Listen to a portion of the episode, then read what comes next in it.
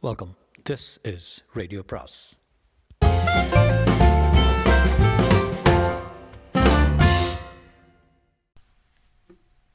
அனைவருக்கும் அன்பு வணக்கம். சு. வெங்கடேசனின் வேள்பாரி பாகம் ஒன்று அத்தியாயம் ஆறு. குடிலின் தாழ்வாரம் முழுக்க விளக்கின் வெளிச்சம் படர்ந்திருந்தது. பெருங்கலயத்தில் கஞ்சியும் இலையில் சுருட்டப்பட்ட துவையலும் கொண்டு வந்து கொடுத்தாள் அந்த பெண். துவையலை தொட்டு வழிப்பதற்கு ஏற்ப சுருட்டப்பட்ட இலையை விரித்து வைத்து கலயத்தை வாங்கி குடிக்கத் தொடங்கினார் கபிலர். கஞ்சி தொண்டைக்குள் இறங்கும் போதே குளிர்ச்சி உடலெங்கும் பரவியது. புளிப்பேறிய அருஞ்சுவையாக இருந்தது. சுவைத்து சிறிது சிறிதாக குடிக்க வேண்டும் என்று எண்ணிய கபிலர் ஆட்காட்டி விரலால் துவையலை எடுத்து நடுநாக்கில் வைத்து விரலை எடுப்பதற்குள் அதன் காரம் உச்சந்தலைக்கு போய் முட்டியது கண்கள் விதுங்கின விழுங்கிய துவையல் தொண்டையில் நின்றது விழுங்குவதா துப்புவதான்னு யோசிக்க முன்னர் காரம் சுழன்று பரவிக் கொண்டிருந்தது. கண நேரத்துக்குள் முழு கலயத்தையும் வாய்க்குள் கொட்டி முடித்தார். மூச்சு வாங்கியது நாக்கு காற்றை துழாவியது. சற்றே ஆசுவாசப்பட்டார். கண் கலங்கிய கபிலரை பார்த்து வாய்ப்பத்தி சிரித்தாள் அவள். தலையை உலுப்பி காரத்தை கீழறக்கினார் கபிலர். மறுகலயத்தை கொடுத்தாள். அணில்வால் திணை கொண்டு காய்ச்சப்பட்ட கஞ்சி. புளிப்பிரண்டையை வால்மிளகோடு பிசைந்து செய்யப்பட்ட துவையல். என்றாள். கபிலருக்கு இப்போதுதான் நிதானம் வந்தது. வால் மிளகு இவ்வளவு காரமாகவா இருக்கும்? என்று கேட்டார். காரத்துக்கு காரணம் துவையல் சுருட்டப்பட்ட மகர வாழையின் கொழுந்து இலைதான். முதல் நாள் இரவே அதில் சுருட்டி வைத்து விடுவோம். நாள் செல்ல செல்ல காரம் கட்டி நிற்கும். இதுவே மூன்றாம் நாளாக இருந்திருந்தால் என்று சொல்லி மீண்டும் வாய்ப்பத்தி சிரித்தாள். கபிலர் சற்று நிதானமாக மறுகலயத்தை வாங்கி குடித்தார். கண்களின் ஓரம் நீர் வழிந்தது. அவள் பார்த்துவிடக்கூடாது என்பதற்காக இடது பக்கமாக தலையை திருப்பிக் கொண்டார். துவையலை கண்கள் பார்த்தன. ஆனால் விரல்கள் கிட்டே நெருங்கவில்லை. எரிந்து கொண்டிருக்கும் விளக்கின் இலுப்பை எண்ணெய் வாசனை அவருக்கு பிடிபட்டது.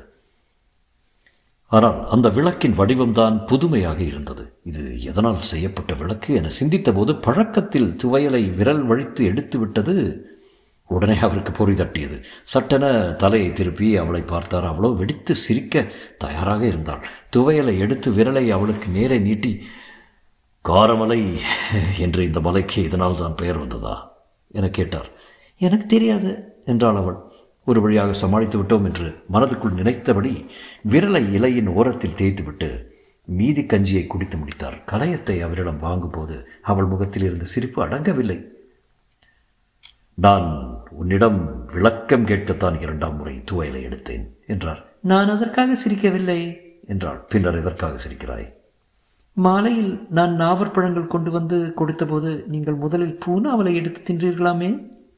கபிலருக்கு என்ன சொல்வது என்று தெரியவில்லை. தான் எடுத்து தின்ற நாவலுக்கு அதுதான் பெயரா என்றும் அவருக்கு தெரியவில்லை. மெல்ல தலையாட்டி ஆம் என்றார் அவள் வாய்விட்டு சிரித்தபடி இலையோடு சேர்த்து துவையலை மடித்து எடுத்துவிட்டு சொன்னாள். உதிரப்போக்கு நிற்காத பெண்கள் தான் பூனாவலை தின்ன வேண்டும். பழையனும் நீலனும் மீண்டும் குடிலுக்குள் நுழைய அவள் சிரித்தபடி வெளியேறினாள். என்ன சொல்லி சிரித்து கொண்டு போகிறாள்? என கேட்டார் பழையன். கபிலரோ எதை சொல்ல? என்ற திகைப்பும் வியப்பும் மிரட்சியும் கலந்தவராக இருந்தார். இவளிடம் பேச்சு கொடுத்தால் மீள முடியாது. என்னையே ஏய்த்து விடுவாள். விருந்தினர் என்பதால் உங்களிடம் சற்று பக்குவமாக நடந்து கொள்கிறாள் என்றார் பழையன். ஆம் என்று அவளது பக்குவத்தை ஆமோதிப்பதை தவிர அவருக்கு வழி ஏதும் இருக்கவில்லை. காட்டின் இருளுக்குள் இருந்து குளிர்காற்று அவ்வப்போது வீசியது. விளக்கு நிறை கொள்ளாமல் ஆடிக்கொண்டே இருந்தது. மகர வாழையில் இருந்து பேச்சை தொடங்கிய கபிலர் நெடுநேரம் பழையனோடு பேசிக் கொண்டிருந்தார். நீலன் அங்கும் இங்குமாக போய் வந்தபடி இருந்தான். பகலில் வேட்டைக்கு போயிருந்த நாய்கள் குடில் திரும்பியிருந்தன. குறைப்பொலி விடாமல் கேட்டுக்கொண்டிருந்தது தனது கண் முன்னால் நடந்து போன ஒரு நாயின் உயரத்தை கண்கொட்டாமல் பார்த்து கொண்டிருந்த கபிலரிடம் பழையன் கேட்டார். பாரியை பார்த்துவிட்டு எப்போது திரும்பப் போகிறீர்கள்? மழைக்காலம் தொடங்குவதற்குள் கீழிறங்க வேண்டும். எனவே ஒரு மாதம்தான் எனது திட்டம். அப்படி என்றால் நீங்கள் கொற்றவை கூத்தை பார்க்கத்தான் வந்திருக்கிறீர்களா? இல்லை. அப்படி ஒரு கூத்தை பற்றி நான் கேள்விப்பட்டது கூட இல்லையே என்றார் கபிலர். நான்கு ஆண்டுகளுக்கு ஒரு முறை நடக்கும் கூத்து இது. பரம்பு நாட்டின் உக்கிரம் ஏறிய விழா. நாடே திரண்டிருக்கும். பழமையான பாணர் கூட்டம் எந்த நாட்டில் இருந்தாலும் இந்த விழாவில் வந்து பங்கெடுக்கும். நீங்கள் அதை கேள்விப்பட்டு வந்திருப்பதாகத்தான் நான் நினைத்தேன் என்றார் பழையன். மறுநாள் அதிகாலையில் கபிலரை அழைத்து கொண்டு பழையன் நீலன் உட்பட பத்துக்கு மேற்பட்டோர் ஆதிமலைக்கு புறப்பட்டனர்.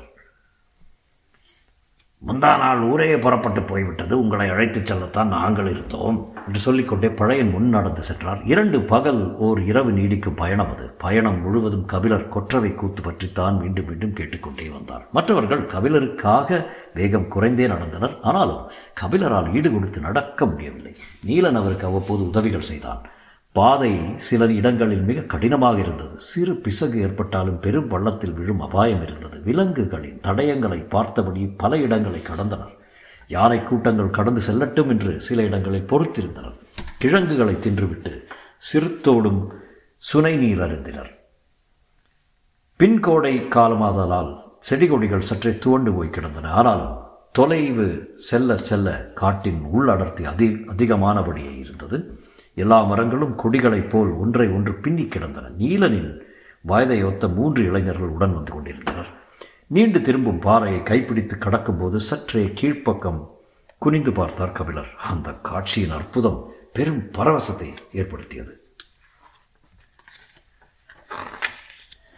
அது காரமலையின் உச்சிப்பகுதி பெரும் மலைச்சரிவு காலுக்கு கீழே பறந்து கிடந்தது. ஒளியின் தகதகப்பில் இலைகள் சூடேற்ற காடே தீப நாக்கால் சீழ்க்கை அடிப்பது போல இருந்தது. நின்ற இடம் விட்டு கபிலரின் கால் நகரவில்லை. காட்டின் பேரழகுக்கு ஈடில்லை என்றார் கபிலர். சரி வாருங்கள் என்று பக்குவமாய் அவரை கைப்பிடித்து அழைத்தபடி நீலன் சொன்னான். புலியின் மீசை மயிரின் மீது உட்கார்ந்திருக்கும் சிறு தும்பி போலத்தான் நாம். நீலன் பேச்சை முடிப்பதற்குள் முன்னால் நடந்து கொண்டிருந்த இளைஞன் சொன்னான். பாதையில் மட்டும் கவனம் கொள்ளுங்கள். பார்வையை ஓட விடாதீர்கள். அப்படி இருக்கத்தான் விரும்புகிறேன். ஆனால் இந்த அழகில் கரையவில்லை என்றால் நான் கவிஞனா? என்று தனக்குள்ளே கேட்டுக்கொண்டார் கபிலர். உச்சியில் இருந்த குறுகலான பாறையை கடந்ததும் காரமலையின் பின்புற இறக்கத்தில் இறங்கத் தொடங்கினர். கபிலர் கேட்டார் பரம்பு நாட்டின் தலைநகரான எவ்வியூருக்கு செல்லும் எல்லா பாதைகளும் இது போன்ற ஒற்றையடி பாதைகள் தானா அல்லது வண்டிகள் செல்லும் சாலைகள் இருக்கின்றனவா?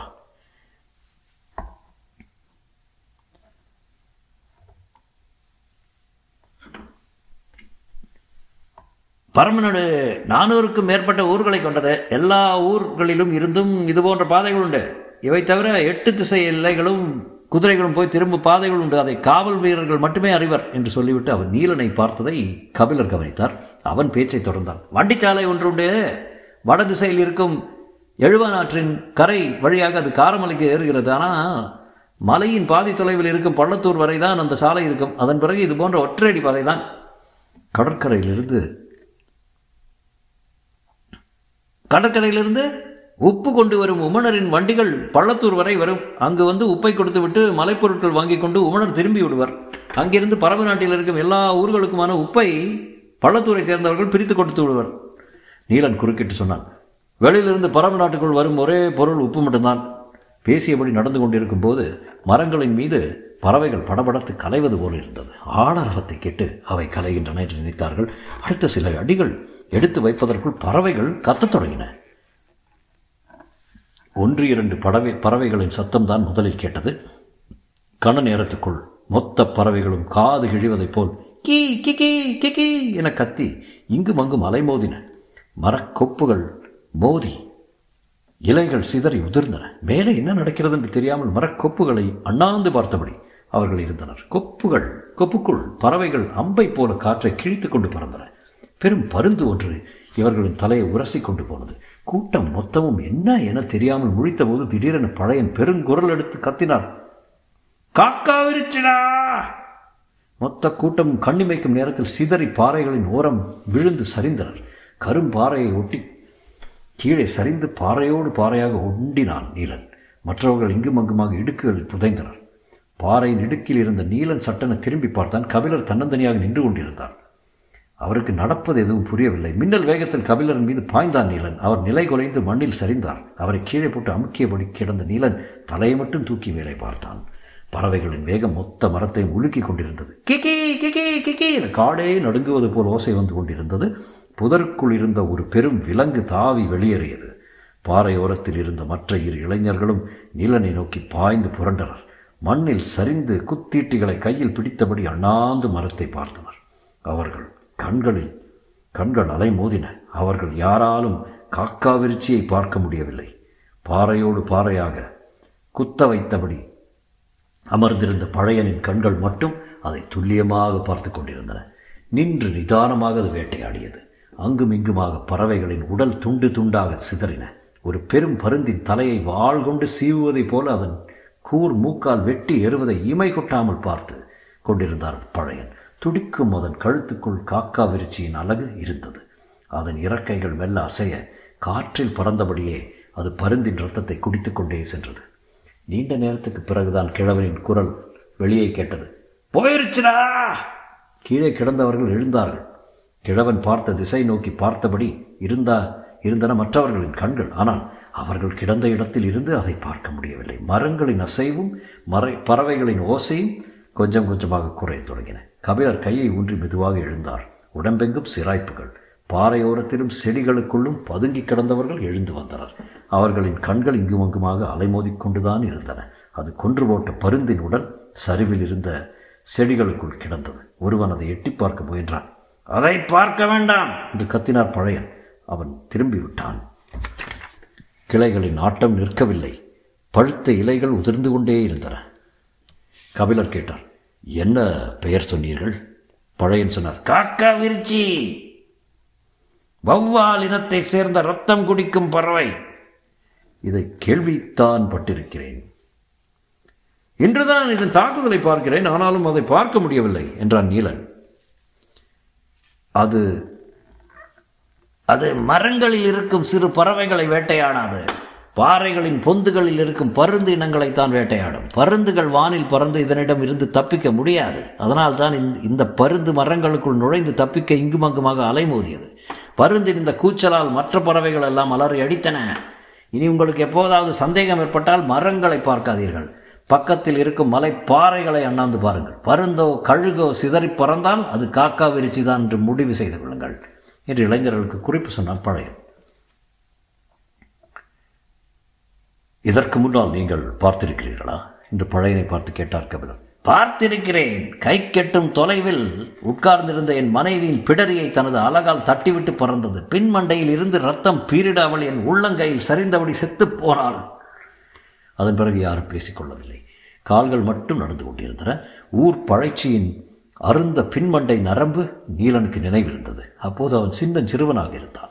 ஆனாலும் அன்று பழையன் அழுத கண்ணீர் அவனுள் வற்றாமல் தேங்கியிருந்தது. நீண்ட நேரத்துக்கு பிறகு மௌனம் கலைத்து பழையன் சொன்னார் கொற்றா கொற்றவை விழாவுக்கு முன்னர் பறவைகளின் ரத்தம் காற்றில் தூவப்படுவது நல்ல நிமித்தம். பள்ளத்தில் சரிந்து கொண்டிருக்கும் மனிதனின் கையில் அகப்படும் கொப்பு போல இருந்தது இந்த வார்த்தை. தீமை கணப்பொழுதில் நன்மையாக மாற்ற முடிகிற வல்லமை வார்த்தைகளுக்கு உண்டு. வார்த்தை தரும் ஆறுதலை வேறு எதுவும் தருவதில்லை. மனிதன் முதிரும்போதுதான் மனங்களை கையாள கற்றுக்கொள்கிறான். மனம் விழுந்த பின்னர் எழ வைக்க எவ்வளவோ வழிகள் இருக்கின்றன. ஆனால் வீழ்ந்து கொண்டிருக்கும் போது தடுத்து நிறுத்துவதுதான் மிக முக்கியம். வாழ்வின் சாரமீறி கிடக்கும் அனுபவ அறிவால் தான் அதை செய்ய முடியும். அதிர்ச்சி குலையாமல் இருக்கும் இந்த கடத்தில் பழையனின் வார்த்தைகள் அடர் காட்டுக்குள் துணிந்து கால்களை முன்னகர்த்தும் மனவலிமையை கொடுத்தன. ஆனாலும் தயக்கத்தை உடைக்க வேண்டியிருந்தது. யார் முகத்தையும் பார்த்து பழையன் இந்த முடிவுக்கு வரவில்லை. உறைந்த மௌனமே எல்லாவற்றையும் சொன்னது. பின் திரும்பாமலே பழையன் சொன்னார் மின்னலைப் போல வாளை வீசி காக்கா விரிச்சியில் இறக்கைகளை வெட்டித் தள்ளியவன் வேள்பாரி வார்த்தைகள் முதுகுத்தண்டை முறுக்கேற்றும் வல்லமை கொண்டவை என்பதை கபிலர் உணர்ந்த தருணம் அது. உள்ளுக்குள் உறைந்து கிடந்த அதிர்ச்சியை கிழவன் பொடிப்பொடியாக்கினான். எல்லாருக்குள்ளும் ஆவேசமிக்க ஆர்வத்தை தூண்டினான். பாரி வாழ் சுழற்றிய கணத்தில் சரிந்த காக்கா விருச்சியின் இடப்புற இறக்கையை பற்றி காது நரம்ப விடைக்க சொல்லிக்கொண்டு நடந்தான் பழையன். கபிலரின் கண்களுக்கு முன்னர் ஒரு வீரக்கதை அரங்கேறிக் கொண்டிருந்தது. தொடரும்.